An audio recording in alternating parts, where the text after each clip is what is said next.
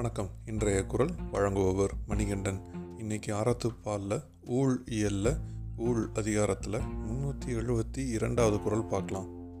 பேதை படுக்கும் இளவோள் அறிவகற்றும் ஆகல் ஊழ் உற்ற கடை. அதாவது பொருளை இழந்ததுக்கு காரணமாக இருக்கிற ஊழ் நமக்கு அறியாமையை கொடுக்கும். அதே சமயம் பொருளை சம்பாதிக்கிறதுக்கு உதவியாக இருக்கிற ஊழ் நமக்கு நிறைஞ்ச அறிவை கொடுக்கும்னு சொல்கிறாரு இப்போ மீண்டும் குரலை பார்க்கலாம். பேதை படுக்கும் இள ஓல் அறிவகற்றும் ஆகல் ஓல் உற்ற கடை.